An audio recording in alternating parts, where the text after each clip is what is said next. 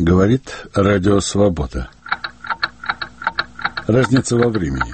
Программа, которую ведет Владимир Тольц.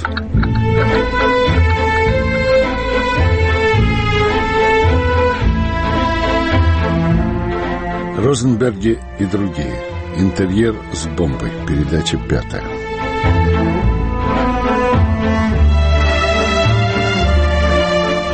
Предыдущую передачу мы завершили кратким рассказом о юном вундеркинде Теодоре Холле в свои 18 лет, окончившем Гарвард и оказавшемся на работе в Лос-Аламосе, сердце американского атомного проекта. Александр Васильев, опубликовавший в США корпус ранее неизвестных советских шпионских материалов, на основе которых мы строим этот цикл передач, считает Холла наряду с Клаусом Фуксом самым важным для советской разведки источником информации о военных американских ядерных разработках. В Лос-Аламосе Холл оказался самым молодым из ученых, занятых в Манхэттенском проекте. Кстати, к обсуждавшемуся в предыдущей передаче вопросу об американском антисемитизме. Полное имя Холла Теодор Элвин Холсберг. Но его отец, набожный еврей-иммигрант из России, в годы Великой депрессии, чтобы избежать антисемитской предвзятости при найме на работу, окоротил свою фамилию и англизировал ее. Это помогло и Теду при поступлении в Гарвард.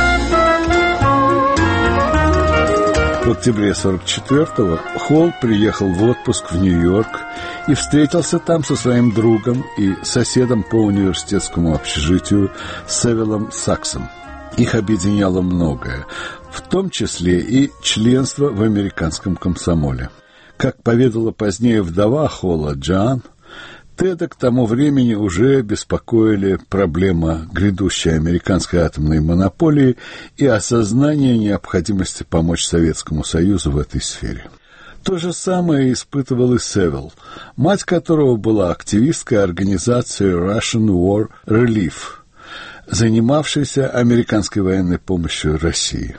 Сакс который был на год старше, подал идею обратиться к советским представителям и передать им информацию о бомбе.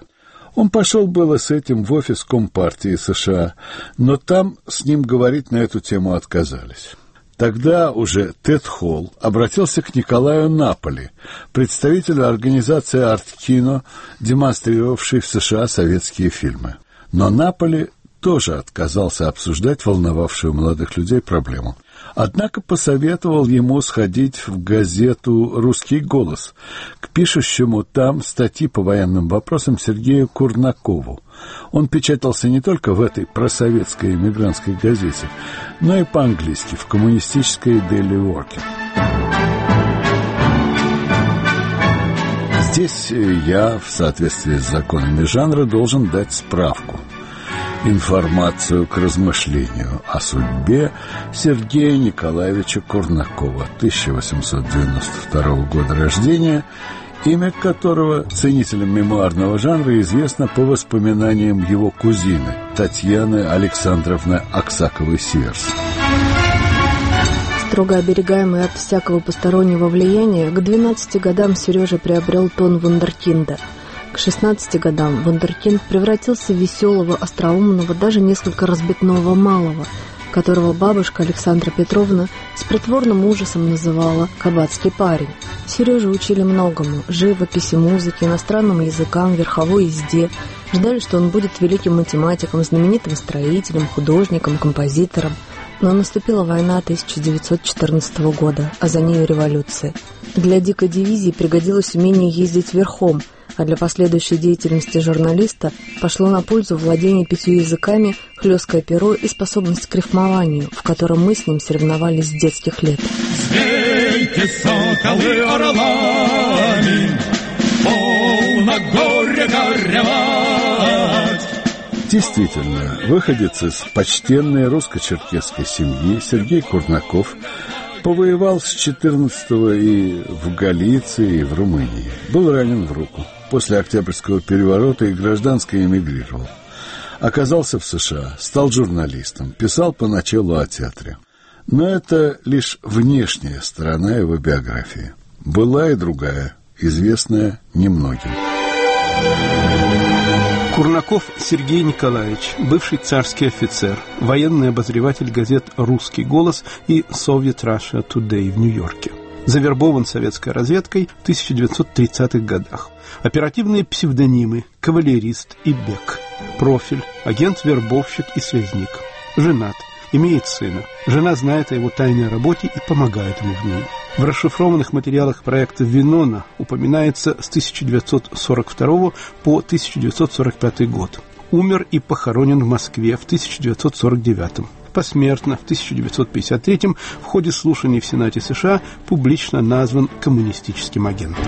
Вот такая метаморфоза из белого в красное. А теперь сообщение Курнакова Пека о встрече с Теодором Холлом. Теодор Холл, 19 лет.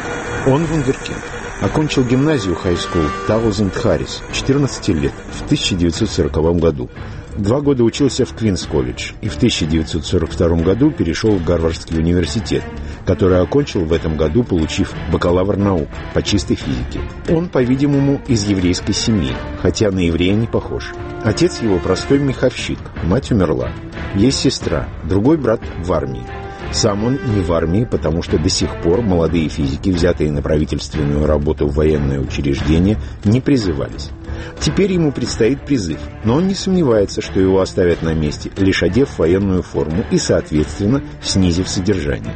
Он был комсомольцем и членом студенческой лиги в Квинс-колледж. Будучи в Гарварде, занимался организационной работой в профсоюзе сталелитейщиков на заводе Битлиген Стил Фелл Рейвер, Массачусетс. Еще в Квинс-колледж он начал охладевать комсомолу, потому что не смог перенести узости взглядов руководства. Степень отклонения молодого человека от генеральной линии партии чрезвычайно заинтересовала бывшего русского офицера-антикоммуниста, преобразившегося в коммуниста. Настоящего политического уклона я обнаружить не смог, хотя у него есть сомнения дальнего действия. Например, его тревожит мысль, что когда коммунизм устроит всем хорошую жизнь, у людей исчезнет мотив борьбы, и их интересы сведутся на уровень мелких личных стремлений. Короче, люди душевно зачахнут, когда нечего будет уже спасать спасенное человечество. Я его спрашивал о том, как он принял поворотные пункты партийной линии 1939, 41 и 44 годы. Он говорит, что и пакт, и отношение к войне он вполне освоил. Мне кажется, его смутил поворот отношений местной партии к вопросам экономическим в разрезе США. Однако он этого не сказал. Поговорили еще о разных вопросах. Образовании в СССР, переходе на отдельное обучение мальчиков и девочек, об ослаблении учебного соцсоревнования и так далее. Он в разговоре обнаружил неплохую политическую подготовку. Ум быстрый и гибкий и исключительно широкий для такого юноши кругозор. По мере того, как шел общий разговор, его нервозность усиливалась. Когда она дошла до того, что он начал кусать ногти, я вынул заготовленную вырезку из «Таймса» со статьей о том, что США готовят летающие бомбы, по примеру немецких, и сказал, «Может быть, вот это вас волнует?» Тогда он глубоко вздохнул и сказал, «Нет, то гораздо хуже». Я его прервал вопросом, «А, кстати, ведь вы так мне и не сказали, кто вас направил ко мне для разрешения ваших психологических проблем?» Тогда он сказал, что, приехав в Нью-Йорк из Нью-Мексико, он имел основной целью поговорить о своей работе с кем-нибудь из официальных представителей СССР. Не зная никого и не желая идти в консульство или в Амторг, он пошел в Амкино и спросил директора, которому он сказал в общих чертах, что хочет поговорить с кем-нибудь о важном военном вопросе. Все это я проверил сегодня у директора Амкино Наполи. Директор, которого он по фамилии не знал, отказался о чем бы то ни было разговаривать и сказал, что если дело касается военного вопроса, то лучше всего поговорить с военным журналистом и направил его ко мне. Наполи показал Холлу заглавный лист русского голоса с адресом. Холл в секунд 30 на него смотрел, так рассказывал Наполи, запоминая адрес и название и отдал газету. Холл сказал, что много обо мне слышал, читал мои статьи в Soviet Russia Today и других газетах и журналах. После этого он направился ко мне в контору. Узнав, кто его направил ко мне, я его попытал насчет его семейных дел и службы. После столь длительных и разнообразных расспросов и дискуссий Бек оценил собеседника и перешел к делу. Изучив его, насколько было возможно, за час-полтора и вынеся впечатление, что он действительно физик, умен, был в прогрессивном движении и в нем страдал от тех недочетов, от которых в свое время страдал мой сын и которые мне так хорошо известны, что он выбрал очень наивный способ для подхода ко мне. Было проще прийти прямо, в особенности, если его подослали. Я инстинктом почувствовал, что можно идти в дело, тем более, что при провале рискую я один. Закончить разговор ничем или общими местами, а потом вести навстречу нашего человека, я считал несуразным. Поэтому я сказал прямо, в чем дело? Выкладывайте. Чутье вербовщика не подвело Курнакова. То, что поведал ему Холл, Бек описал так. Он рассказал мне, что новое секретное оружие представляет из себя атомную бомбу колоссально разрушительного действия. Я перебил. Вы понимаете, что вы делаете? Почему вы считаете, что ради СССР нужно раскрывать тайны США? Он ответил, нет страны, кроме Советского Союза, которому можно было бы доверить такую страшную вещь. Но раз отобрать у других стран мы ее не можем, пусть СССР знает о ее существовании и пусть находится в курсе прогресса, опытов и строительства. Тогда на мирной конференции СССР, от которого зависит судьба моего поколения, не окажется в положении державы, которую шантажируют. Не забудьте, что в этом секрете участвует также и Англия. Полностью участвует. Настолько, что часть опытов и расчетов делается в Англии, часть в Канаде. Работают над этой штукой все самые выдающиеся физики США, Англии, Италии, Германии, иммигранты и Дании. Список физиков на последней странице его доклада. Мы знаем, что и Германия, и СССР работают над снарядом, действие которого основано на дроблении атома некоторых элементов урана и другого элемента, который у нас называется плутоний и который является 94-м элементом. Однако мало сомнений в том, что США впереди остальных, ибо у нас сосредоточены все мозги Европы, кроме русских, и затрачено на это у нас несколько миллиардов долларов. Кроме того, у нас четыре или больше циклотрона, а в других странах, по нашим сведениям, не больше двух в любой стране. Потом Холл начал мне подробно излагать принцип, на котором основаны действия бомбы, а также общий принцип устройства снаряда, который представляет из себя своего рода пушку внутри бомбы. Описав все подробности, он вынул аккуратно написанный доклад и сказал, «Вы не смогли запомнить всего этого, а потому я вам заготовил записку. Покажите любому физику, и он поймет, в чем дело. Что же касается устройства снаряда, то хотя это не в моем отделении, но если нужно, я смогу узнать, как он устроен подробно. Пока я знаю общий принцип устройства. Бомба должна сбрасываться с самолетов. По нашим расчетам, бомба, весящая 2 тонны, даст силу взрыва, равносильную 20-50 бомбам такого же веса. Температура при взрыве будет превышать температуру солнечного ядра.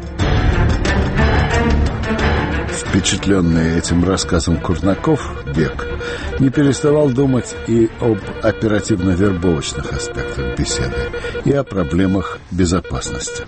Тут передо мной встал вопрос, брать или не брать записку. Я решил взять по следующему соображению. Он мне сказал, что надеялся видеть у меня третье лицо – Теперь, если он подготовил десант для накрытия нашего человека с поличными и так далее, то ему не было расчета передавать доклад, и нужно было сохранить его до более удобного случая.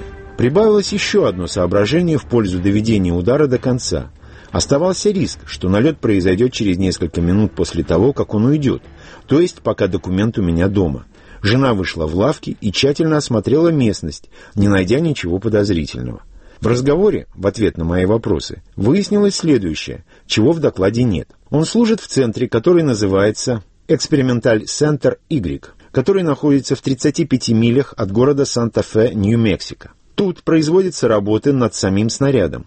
Центр находится в непосредственном ведении военного министерства. В США есть еще два центра – X в штате Теннесси и W в штате Вашингтон. Там работают над приготовлением продукта, то есть уран-235, кажется так. Пишу по памяти, ибо доклад Холла был немедленно из моего дома с женой унесен, пока я вышел на улицу и пошел плутать, чтобы увести за собой наружное наблюдение, если таковое было.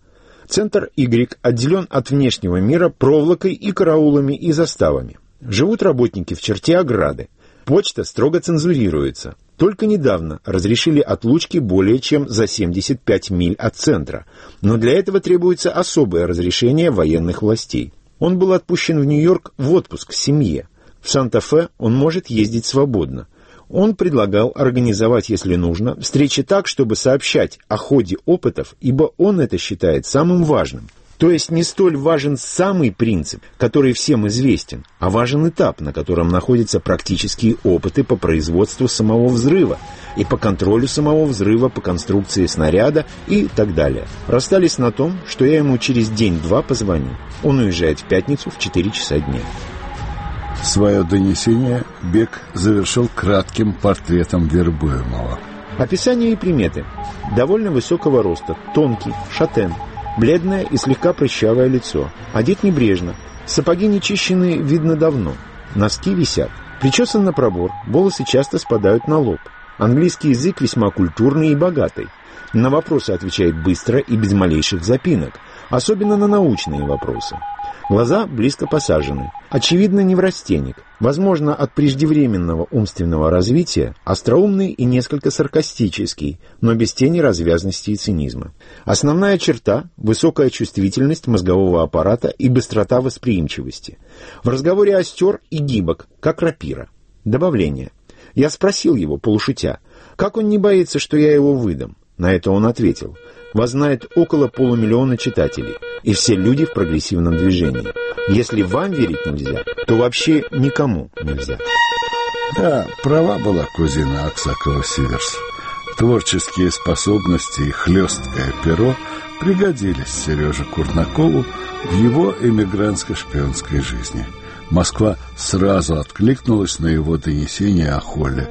16 ноября 44-го в шифрограмме Центра Нью-Йоркской резидентуры сообщение Курнакова было оценено как вызвавшее большой интерес.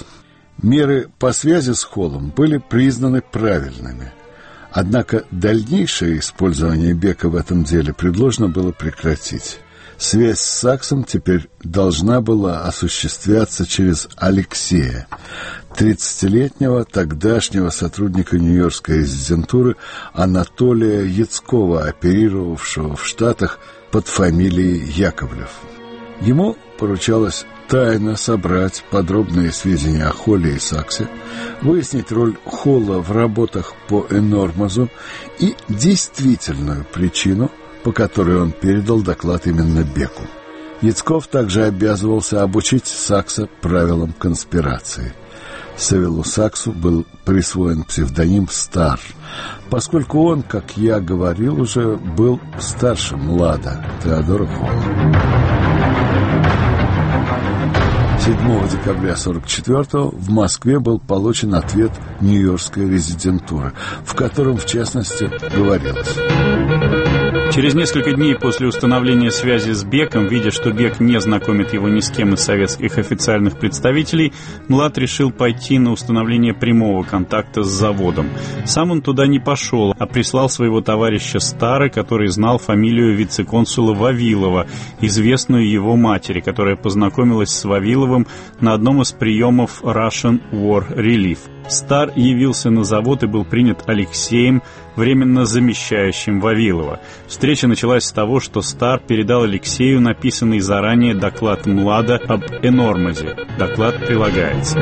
Здесь я должен пояснить. Завод в данном тексте кодовое обозначение консульства СССР в Нью-Йорке. А Вавилов, может быть, как предполагает Александр Васильев, так представлялся Стару Яцков. Алексей, ознакомившись с содержанием доклада и побеседовав со Старым, решил пойти на то, чтобы встретиться с Младом и Старым в городе. Встреча была назначена в 9 часов вечера следующего дня, 26 октября. Разговор был проведен таким образом, что ни одного имени, адреса, номера телефона, места встречи и так далее не было произнесено вслух. Не упоминалось также вслух существо проблемы, да и весь разговор шел больше вокруг вопросов общего характера. О том, что Млад ходил к Беку, Стар ничего не сказал. Алексею об этом также известно не было. До того, как пойти навстречу к Алексею, Млад еще раз встретился с Беком и рассказал о визите Стара в завод и его разговор там с Вавиловым. Бек, опасаясь, как бы Вавилов не привел с собой наружного наблюдения, посоветовал Младу навстречу не ходить, а послать Стара, который должен объяснить, что Млад уехал досрочно. Сам же Бек решил за встречей проследить и в случае наличия наружного наблюдения отвлечь его на себя. Встреча состоялась, и по заявлению Бека хвостов ни за Старым, ни за Вавиловым не было. На встрече Алексей ближе познакомился со Старым, и его первоначальное положительное впечатление укрепилось. На встрече было обусловлено, каким образом в случае нужды Алексей может вызвать Стара на встречу по телефону. 28 ноября Стар получил от Млада письмо, в котором Млад пишет, что прошел медицинский осмотр и скоро будет призван в армию с составлением на той же работе. Каких-либо сигналов о необходимости встречи в письме не содержалось. Призыв Млада в армию несколько усложнит возможность встреч, так как он сможет покидать лагерь только с особого разрешения и далеко не всегда. Нам придется изучить условия отпусков.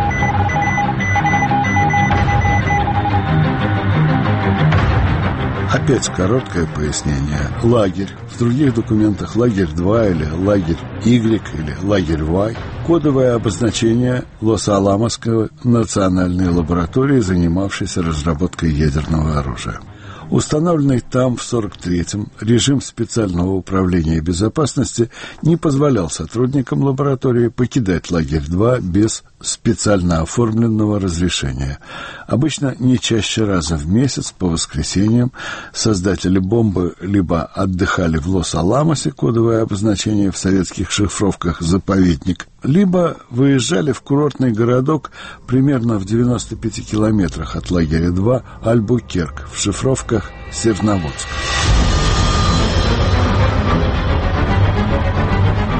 Через пару дней после капитуляции Германии в Москву поступила шифрограмма от Леонида Квасникова из Нью-Йорка.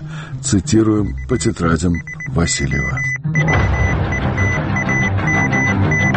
Антон сообщил о возвращении Стара из поездки в Серноводск. Поездку совершил в автобусе в обоих направлениях, так как это более естественно для студента и стоимость этого вида сообщения в два раза меньше. В Серноводске по выходе из автобуса Стар был опрошен представителем иммиграционной службы, интересовавшимся гражданством Стара, а также должен был предъявить представителю военной власти по борьбе с дезертирством свой призывной документ – Записей никаких ни тот, ни другой не делали, по крайней мере в присутствии Стара. Контроль был непродолжительный и поверхностный. Свой приезд Стар объяснил желанием ознакомиться с университетом.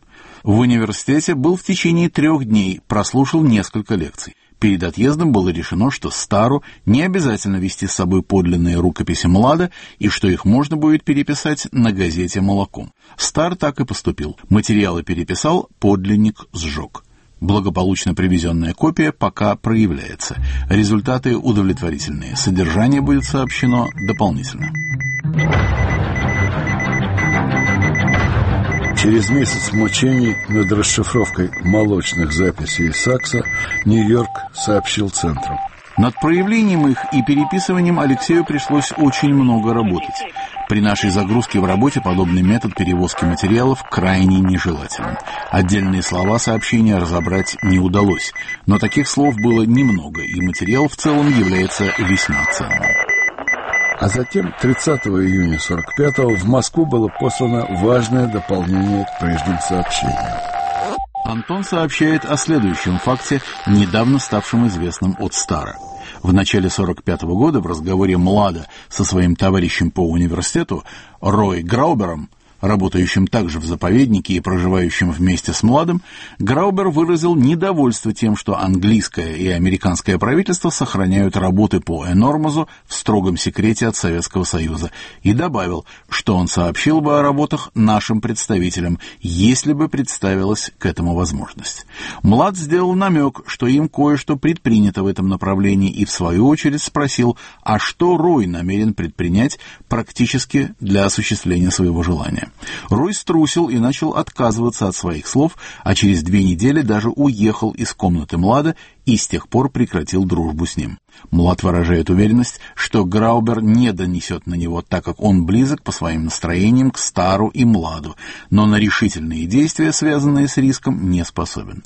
Его переезд из комнаты Млада говорит за то, что он хочет стоять в стороне от опасных знакомств. Об этом факте не сообщалось в первой телеграмме, потому что Стар рассказал об этом только недавно. Ему уже указано на несвоевременность извещения об этом весьма важном случае. Антон считает, что этот случай явился следствием отсутствия непосредственной работы по воспитанию Млада, а также его неопытности и молодости. Еще перед тем, как этот случай стал им известен, Антон передал Младу ряд практических советов в предыдущей поездке Стара. Но их было недостаточно. Поэтому Антон предлагает организовать встречу Млада с нашим оперативным работником с целью проведения подробного инструктажа о принципах нашей работы и личном поведении. Далее Антон запрашивает разрешение на поездку Лесли для встречи с Младом, которая должна состояться в Серноводске 21 июля сего года. Свое предложение использовать для этого Лесли вместо Стара Антон обосновывает следующими соображениями – Первое. Как лицо, ведущее переписку с Младом, Стар, по-видимому, находится на учете у конкурентов в заповеднике, и неоднократное появление его имени в столе посещений Серноводска может показаться подозрительным. Второе. Стару трудно объяснить вторичное появление в Серноводске после того объяснения, которое он давал при опросе, проведенном на выходе из автобуса в предыдущее посещение короткое время тому назад. Третье. Обосновать поездку Лесли будет нетрудно, так как она получила справку от врача о необходимости для нее длительного отпуска. Отпуск у нее начинается 10 июля. По заданию резидентуры Лесли приобрела билет на 14 июля до Денвера. О цели поездки ей ничего не говорили. Вот и появляется на атомной сцене Лесли Леонтина Коэн, о которой мы говорили в предыдущей передаче. Расскажем, вероятно, еще. Но в оставшееся время важнее сейчас пояснить, что Рой Граубер – это на самом деле Рой Глаубер, Нобелевский лауреат 2005 года по физике. Когда в рамках рассекречивания проекта Винона эта шифровка была опубликована – Глаубер сказал журналистам, что не помнит такого разговора, что он и не знал, что Холл был советским агентом. О Нью-Йоркской резидентуре Москва строго радировала, что случай с Глаубером следует рассматривать как провал Млада. Причиной инцидента, по мнению Центра, является совершенно недостаточная работа Алексея с агентурой по разработке Нормус, а результатом – невозможность организации встречи Млада с оперработником резидентуры. Предложено было провести с Яцковым Яковлевым воспитательную работу. Кроме того, была санкционирована поездка Лесли в Альбукерк на встречу с Теодором Холлом. Розенберги и другие – «Интерьер с бомбой». В создании этого цикла участвует Александр Васильев, документы из публикаций которого мы использовали и сегодня. Звукорежиссер передачи Александр Аркадьев подготовил и вел ее Владимир Торцев.